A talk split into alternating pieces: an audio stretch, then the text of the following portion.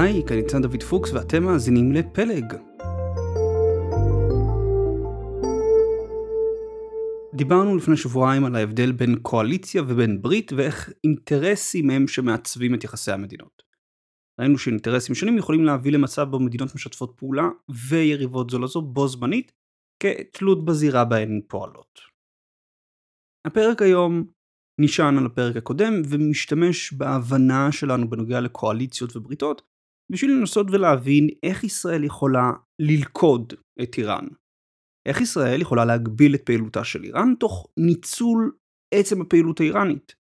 איך אנחנו יכולים לרתום את איראן בשביל לשרת את האינטרסים שלנו. בשיח הציבורי הפך שכיח המונח ברית אזורית אנטי-איראנית. הרעיון הוא ליצור גוש חוסם צבאי לאיראן שיעצור את פעילותה באזור ויגן על האינטרסים של המדינות הסוניות וישראל מול טהרן. הסכמי אברהם נתפסו כמי שנועדו לייסד את הברית הזו, לקרב את מדינות המפרץ וישראל לקראת ברית אנטי-איראנית אזורית. רוח הרעיון היא נכונה, דרוש שיתוף פעולה אזורי בשביל לבלום את איראן. ישראל אינה יכולה לעשות זאת לבד, ונכון שישראל תעבוד עם מדינות נוספות באזור. לדוגמה, הסכמי הביטחון עם בחריין הם מבורכים, סוללים את הדרך לשיתוף פעולה כזה. אולם ברית היא לא מה שדרוש לנו כאן. ברית היא לא מה שאנו צריכים לשאוף אליו, גם משום הקושי בהשגתה וגם משום שהיא לא תשרת בצורה אופטימלית את ישראל. נתחיל עם הקושי בהשגתה. כפי שאמרנו בניתוח 104, ברית היא הסכם רשמי בין מדינות לתמוך זו בזו במקרה של מלחמה. המזרח התיכון נעדר בריתות צבאיות משמעותיות בין המדינות בו, וזה לא קשור לישראל. ארה"ב תחת טראמפ ניסתה לקדם ברית אזורית בסגנון נאט"ו במזרח התיכון, ונכשלה.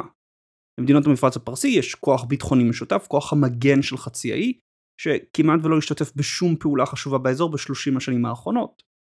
ב-2015 ערב הסעודית הקימה ביחד עם עוד 33 מדינות מוסלמיות ארגון חדש, הקואליציה הצבאית האסלאמית נגד טרור. אך גם הארגון הזה בעיקר מתמקד במאבק במימון טרור ושיבוש הדרכים בין אידיאולוגיות רדיקליות מפיצות את עצמן, פחות בפעילות צבאית. האזור שלנו לא רואה בריתות צבאיות גדולות או בריתות צבאיות שממש מתפקדות. למה? אפשר לחשוב על שתי סיבות.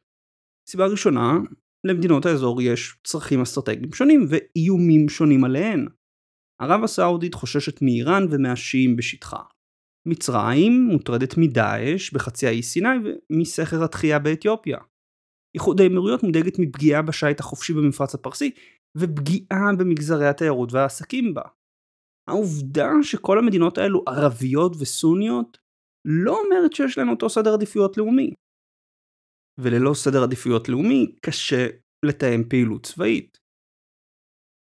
סיבה אחרת אפשרית, תחרות להשפעה בין המדינות. ערב הסעודית רואה בעצמה מנהיגת העולם הערבי והמוסלמי, אך כך גם מצרים. איחוד האמירויות וקטר מתחרות בזו על השפעה במפרץ הפרסי וקרן אפריקה. טורקיה מעוניינת ליצור אזור השפעה משל עצמה באזור. מדינות האזור מתחרות זו בזו על השפעה, מה שמקשה על פעילות מתואמת ביניהן. נוסף על הסיבות האלו, שמקשות על הקמת בריתות אפקטיביות, סביר גם שברית נגד איראן לא תמצא תומכים רבים. קודם כל, ברית כזו תכניס את מדינות המפרץ ומדינות סוניות נוספות למחנה עוין לאיראן. בתגובה, איראן תגביר את פעילות השליחים שלה באזור ותחפש ליצור מאזן אימה נגד אותו מחנה. במילים אחרות, אבו דאבי, בחריין, קטאר, ימצאו עצמן מאוימות על ידי הכוח הרקטי והכוח הצבאי של איראן. באופן פרדוקסלי, דווקא ברית כזאת נגד איראן תגביר את חוסר היציבות באזור ותאיים על החברות בו. בנוסף, ברית כזאת תתקע את מדינות האזור בתוך מערך כוחות שיקטין את ערכן.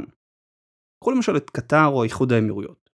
הן מרוויחות מהיכולת שלהן לתמרן בין הצדדים השונים של המזרח התיכון ולהיות מתווך מטעם המעצמות הגדולות. ברית נגד איראן תצמצם את מרחב התמרון שלהן ותפגע בחשיבותן. לבסוף, ברית נגד איראן לא תזכה לתמיכה של רוסיה או סין. שתיהן מעוניינות ביחסים טובים עם איראן כמו עם שאר מדינות האזור. והן יראו בברית הזו קודם כל יוזמה אמריקנית, או לכל הפחות גוף שיגדיל את ההשפעה האמריקנית במזרח התיכון. מכאן שמוסקבה ובייג'ין יפעלו למנוע ממדינות להצטרף לברית הזו. מדינות האזור, שמעוניינות לחזק את הקשרים עם סין ורוסיה, ירצו להימנע מלהיכנס לברית הזו. ואז ישראל תצטרך להתחרות להשפעה עם מוסקבה ובייג'ין. לא תחרות קלה. עבור ישראל גם ברית עלולה לגרור אותנו למלחמות שאין לנו עניין בהן. בשביל שברית כזאת תהיה אפקטיבית, ישראל ומדינות האזור יצטרכו לכלול מאבק לא רק באיראן, אלא גם בשליחיה.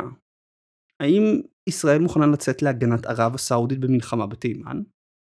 האם ישראל תהיה מוכנה לשלוח כוחות לדיכוי מהומות בבחריין? ברית היא התחייבות ללא מגבלות, מה שעלול לסבך אותנו בסכסוכים השונים באזור.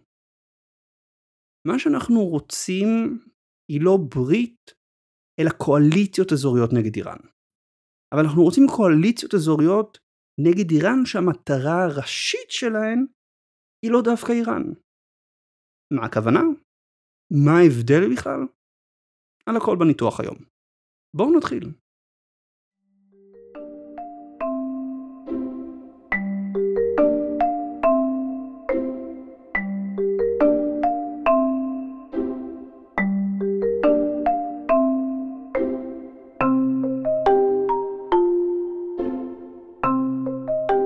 בשביל להבין מה בדיוק ישראל צריכה לבנות באזור, בואו נתחיל מלמה בכלל אנחנו רוצים שיתוף פעולה אזורי.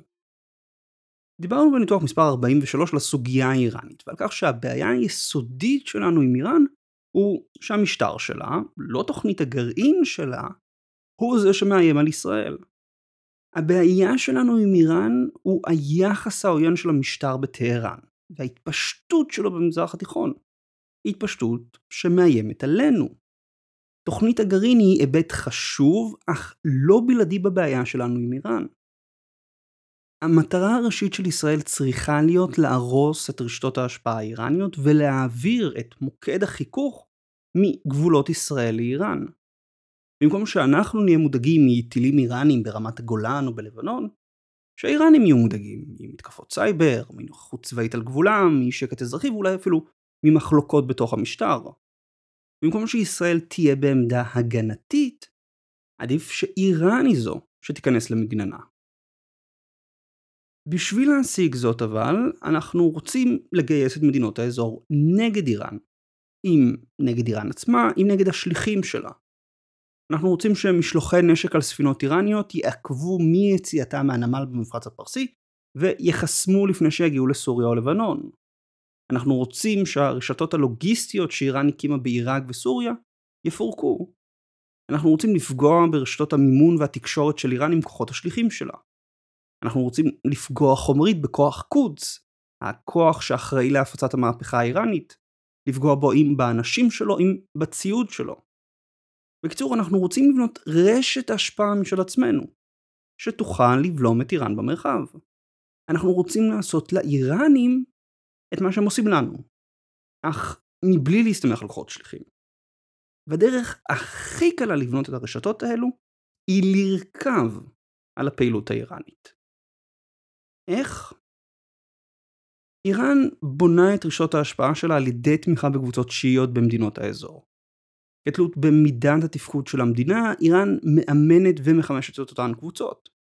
הופכת אותן לכלי השפעה איראנים. לרוב, בדרך כלל, שיעים הם מיעוט נרדף במדינות האזור. מכאן שהם באופן טבעי מחפשים מגן. מגן אותו איראן מספקת. לא חסרות דוגמאות לכוחות כאלו. בלבנון חיזבאללה הפך לחלק מהממשלה ממש. בעיראק המיליציות האיראניות עובדות יחד עם הצבא. בתימן החות'ים, שיעים תימנים, הנתמכים על ידי איראן, שולטים בחלקים מהמדינה. ברגע שאותם כוחות קמים ומתבססים, איראן משתמשת בהם להביא את המדינות המארחות אותם תחת השפעתה. היא עושה זאת אם על ידי התערבות בפוליטיקה הפנימית שלהן, אם על ידי איום עליהן בכוח, אם על ידי לקיחת השלטון ממש. אותם כוחות גם יכולים לשמש לאיים על מדינות שכנות. החות'ים בתימן תוקפים את ערב הסעודית ואיחוד האמירויות. חיזבאללה מאיים על ישראל. בו בזמן אבל שהכוחות האלו מחזקים את השפעתה של איראן, הם גם יוצרים חשש ממנה. מדינות האזור רואות באיראן איום להישרדותן בדיוק בגלל הכוחות השליחים האלו. אם ההתמחות של איראן היא חימוש של מיעוטים שיעים, הרי שכל מדינה עם מיעוט כזה רואה את עצמה כבסכנה. יותר מזה, אפילו מדינות בהן שיעים הם רוב, חוששות שמא איראן תנסה להתסיס את העם ולהשפיע עליהן. לדוגמה, אזרבייג'אן עיצבה את זהותה החילונית בין השאר כדרך לאזן מול ההשפעה הדתית של איראן עליה. החשש מאיראן מביא מדינות לחפש שותפים ביטחוניים כדי להגן על עצמן. הדבר במיוחד נכון לנסיכויות המפרץ הפרסי שאינן יכולות להתמודד עם איראן לבדן. אין להן תעשיות ביטחון מפותחות, אין להן צבא גדול ומנוסה. אין להן את הטכנולוגיה להתמודד עם האיומים של טהרן ושליחיה. בעבר מדינות המפרץ הסתמכו בעיקר על ארצות הברית כדרך לבלום את איראן. בזמן שארצות הברית עדיין מחזיקה בבסיסים רבים במפרץ הפרסי, הקשב שלה פונה למקומות אחרים, בעיקר לסין ורוסיה. האמריקנים מתעניינים יותר מה קורה במזרח אסיה, מאשר מה קורה במזרח התיכון. ללא הקשב האמריקני, מדינות המפרץ תופסות את עצמן כיותר פגיעות, וקרוב לוודאי שגם איראן תופסת אותן ככזו. עכשיו כשארצות הברית משנה את סדר העדיפויות שלה, איראן כנראה מזהה הזדמנות להביא את המפרץ הפרסי תחת השפעתה. המתקפות של החות'ים נגד איחוד האמירויות וסעודיה, ההטרדה של מייל חליות, מפעילים לחץ על מדינות המפרץ. ללא יכולת לענות לאיראן ביטחונית, מדינות המפרץ, אולי כך טהרן מקווה, ינסו להתקרב לאיראן כלכלית כדי לרסן את מתקפות נגדן. השקעות חדשות בתחום האנרגיה, הסכמי מסחר חדשים שייתנו שווקים ליצרנים האיראנים. טהרן אולי מקווה שמדינות המפרץ ירצו לקנות שקט ממנה. אולם לאיראן יש שתי בעיות. א', הלחץ שלה רק מגדיל את החשש ממנה. ב', אולי אין מדינה שיכולה להחליף את הגב הביטחוני האמריקני, אך בהחלט יש מדינה שיכולה לעזור למפרציות לשפר את מאזן הכוח שלהן מול איראן. ישראל.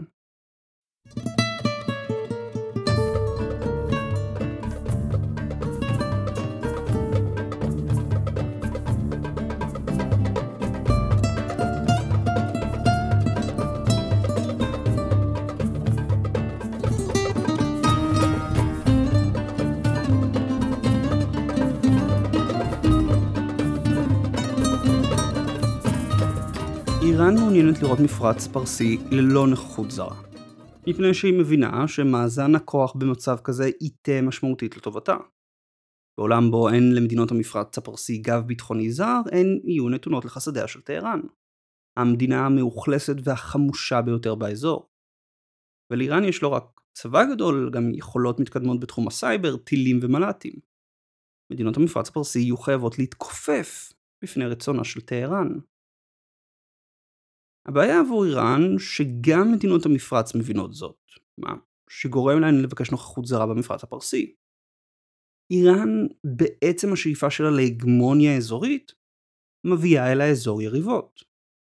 ככל שהיא מנסה להרחיק את היריבות על ידי לחץ על מדינות המפרץ, כן היא רק מוכיחה עד כמה דרושים אותם יריבים. במילים אחרות, איראן דוחפת את איחוד האמירויות, בחריין, ערב הסעודית, וכנראה מדינות נוספות, לחפש קשרים עם ישראל. ובזמן שהן לא ירצו ברית נגד איראן, הן ישמחו לשתף איתנו פעולה מול בעיות ספציפיות שאיראן גורמת או מנצלת. מדינות המפרץ לא יהיו מעוניינות בסכסוך גלוי עם איראן, אך הן כן ירצו לשפר את מאזן הכוח שלהן מול איראן, ולהבטיח את יציבות שלטונן. וזה כל מה שישראל צריכה. ישראל לא צריכה ברית. ישראל צריכה את היכולת לשים נכסים קרוב לגבול עם איראן. ישראל צריכה שיתוף פעולה מקומי בשביל לעצור משלוחי נשק ולפגוע ברשתות מימון. ישראל צריכה אזור יציב, בו לאיראן קשה לחזק את השפעתה. במקום לחפש בריתות, ישראל צריכה לקדם קואליציות שיחתרו לשלוש מטרות. א', צמצום הטרור האזורי, ב' יציבות ושגשוג חברתי, וג' חיזוק הביטחון הלאומי של מדינות האזור כך שיוכלו לבלום את איראן.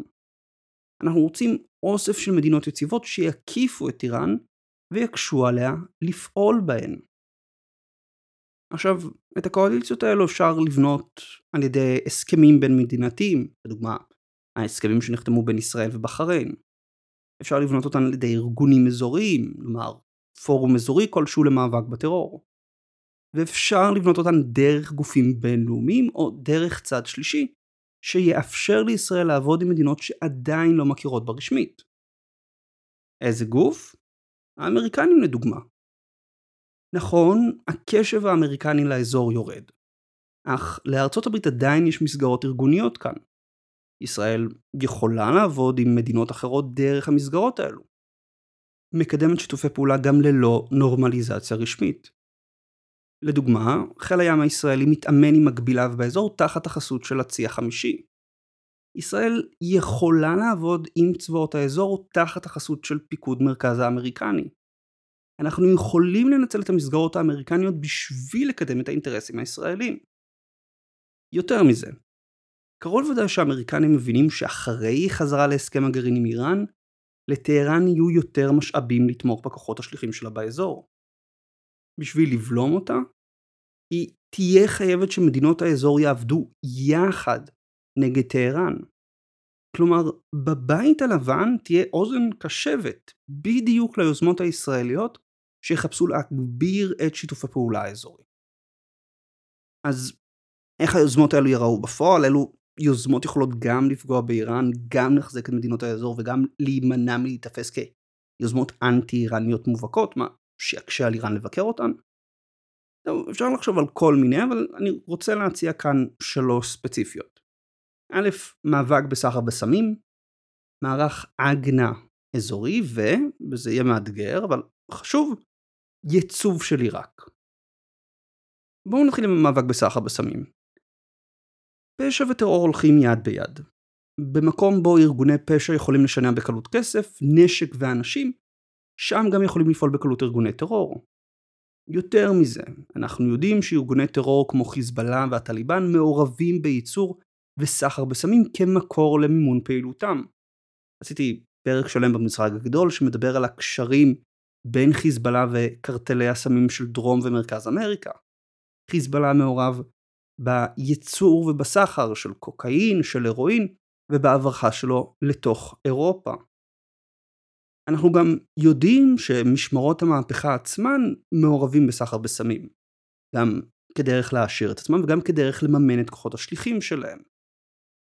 סחר בסמים הוא מקור חשוב של מימון טרור וסביר שהרשתות שמשמשות בשביל לקיים אותו, אם אלו רשת הברחה, אם זו רשת פיננסית לתנועה של כסף, משמשות גם לפעילות טרור. כי אם אני יכול להשתמש ברשת כדי לבצע פעולה בלתי חוקית אחת, אני יכול לבצע אותה גם בשביל פעולה בלתי חוקית אחרת.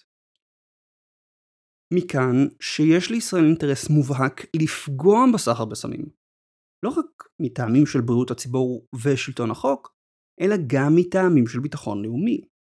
וכפי שלישראל יש אינטרס בנושא כן למדינות נוספות הסובלות או מבעיית סמים, או מהטרור האיראני, או גם וגם. לדוגמה, ערב הסעודית היא צרכנית הסמים הגדולה במזרח התיכון, מה שהופך אותה ליעד מבוקש להברחות. בנוסף לכך, ערב הסעודית היא גם נתיב תנועה והברחה חשוב של סמים לאירופה. וכמוה גם דובאי, חצי האי סיני, קהיר ואיסטנבול. הם כולם מוקדי הברחה חשובים מאפגניסטן ואיראן לאירופה. ישראל יכולה לעבוד עם מדינות האזור והאיחוד האירופי על סדרה של צעדים לשיבוש ופגיעה בסחר בסמים. הצעדים הברורים האלה הם כמובן בתחום של אכיפה משטרתית ושיתוף מודיעין. מדינות האזור יכולות לעבוד יחד על חשיפה ופירוק של רשתות הברחה. אולם בעיית הסמים היא לא רק בעיה משטרתית, היא גם בעיה חברתית ואפילו כלכלית. שלחקלאי בלבנון משתלם יותר לגדל אופיום או מריחואנה מחיטה או זיתים, הוא יגדל אופיום ומריחואנה.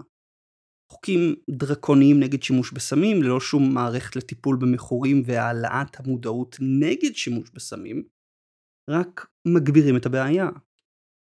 ישראל ומדינות האזור יצטרכו להתייחס למערכת התמריצים לחקלאים ולבצע צעדי חקיקה ובריאות הציבור שמטרתם לעזור למכורים ולנסות להקטין את הנזק החברתי שההתמכרות יוצרת. בדומה לדוגמה למה שעשתה פורטוגל עם בעיית הסמים שלה. פורטוגל הפכה את ההחזקה של כמות קטנה של סמים, כל הסמים כולל סמים קשים, לעבירה שאין בה הרשעה פלילית. זה עדיין לא חוקי אבל לא שופטים מישהו שנתפס אה, מחזיק כמויות קטנות של קוקאין או הרואין. במקום פורטוגל מכוונת את אותם אנשים שנתפסים עם החומרים לעבר מרכזי טיפול ושיקום. ובכך פורטוגל עזרה אה, להקטין את אה, התמותה ממנת יתר, להקטין את ההדבקה, לדוגמה של ה-HIV, בגלל שימוש חוזר במחטים, והצליחה לצמצם את העלות החברתית של התמכרות. כמובן היא עדיין רואה הברחה, אבל כשהיא מצמצמת את ההיבט החברתי, יש לה יותר משאבים שהיא יכולה להפנות לאכיפה. אותו הדבר נכון גם למדינות כאן במזרח התיכון. היוזמה השנייה של ישראל יכולה לקדם דרך פיקוד מרכז האמריקני לדוגמה, היא זו של מערכת הגנה אווירית אזורית.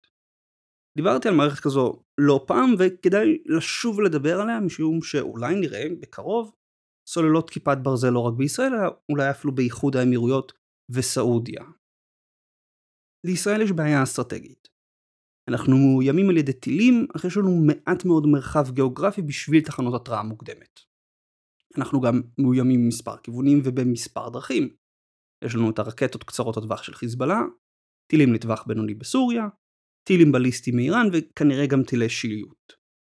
כמונו גם מדינות המפרץ מאוימות על ידי האיראנים ושליחיהם, לא רק מטילים אלא גם ממל"טים.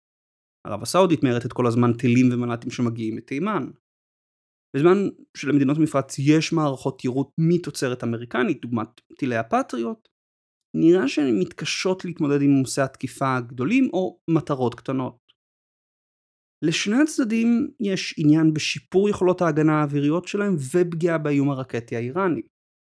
דרך אחת לעשות זאת היא להקים ולחבר מערכות התרעה מתקדמות, דוגמת תחנות מקם, לרשת אזורית שתספק תמונת מצב עבור כל החברות ברשת. ריאד תוכל לעקוב אחר חדירות מתימן ומהמפרץ הפרסי, וישראל תוכל לעקוב אחר שיגורים מאיראן ומעיראק.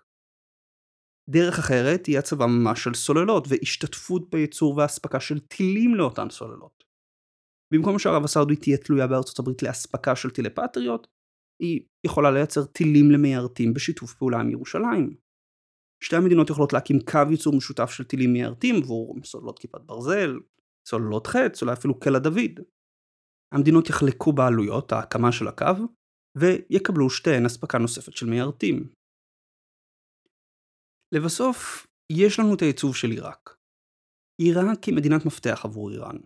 ללא עיראק, טהרן תתקשה לתמוך בכוחות השליחים שלה בסוריה ובלבנון. עיראק אבל סובלת מבעיות פנימיות רבות שמשרתות את האיראנים. מחלקות פוליטיות בין שיעים וסונים, ערבים וכורדים, שחיתות, אבטלה, בעיות תשתית, דאעש. בקיצור, לא מדינה יציבה. איראן בנתה רשת של מיליציות וארגוני השפעה שמטרתם לשמור את בגדד באזור ההשפעה שלה, ולאפשר לה לשנע ציוד וכוחות דרכה. לישראל ולמדינות האזור יש אינטרס ברור בצמצום ההשפעה האיראנית בעיראק. איך עושים את זה? ראשית, אפשר לחפש דרכים לתמוך בצמיחה הכלכלית בעיראק כדרך לצמצום האבטלה והפשיעה בה. הקמת תחנות כוח סולריות לחשמל, סיוע לחקלאים עיראקים, העברת ידע בתחומים של טיפול במים ושפכים, חיפוש הזדמנויות עסקיות משותפות. ישראל יכולה לעבוד דרך מדינות האזור, במיוחד איחוד האמירויות. אפשר לדוגמה להקים פורום עסקי של מדינות המפרץ ועיראק עם משקיפים מטעם ישראל. שנית, תמיכה מודיעינית. ישראל יכולה לעבוד דרך פיקוד מרכז של ארה"ב להציע הפעלה של נכסי מודיעין לטובת המאבק בדאעש. בתמורה ישראל תבקש לתצפת גם על מטרות עניין שלה בעיראק. ישראל גם לא חייבת לעבוד עם עיראק ישירות. לטורקיה נוכחות צבאית בצפון עיראק והיא חוששת, כמו ישראל, מרשתות ההשפעה האיראניות. ישראל וטורקיה יכולות לעבוד ביחד על איסוף מודיעין ושיבוש משלוחי נשק איראנים, במטרה להחליש את איראן גם בעיראק וגם בסוריה. סביר להניח שזה אחד מנושאי השיחה שמנהלות היום אנקרה וירושלים. כל היוזמות האלו הן אינן בריתות. המדינות השותפות לא התחייבו בשום שלב לשתף עמנו פעולה מול איראן ישירות. אולם אנחנו לא צריכים את זה. די לה לישראל לעזור למדינות האזור מול הבעיות המקומיות שלהן, בשביל לבלום את האיראנים.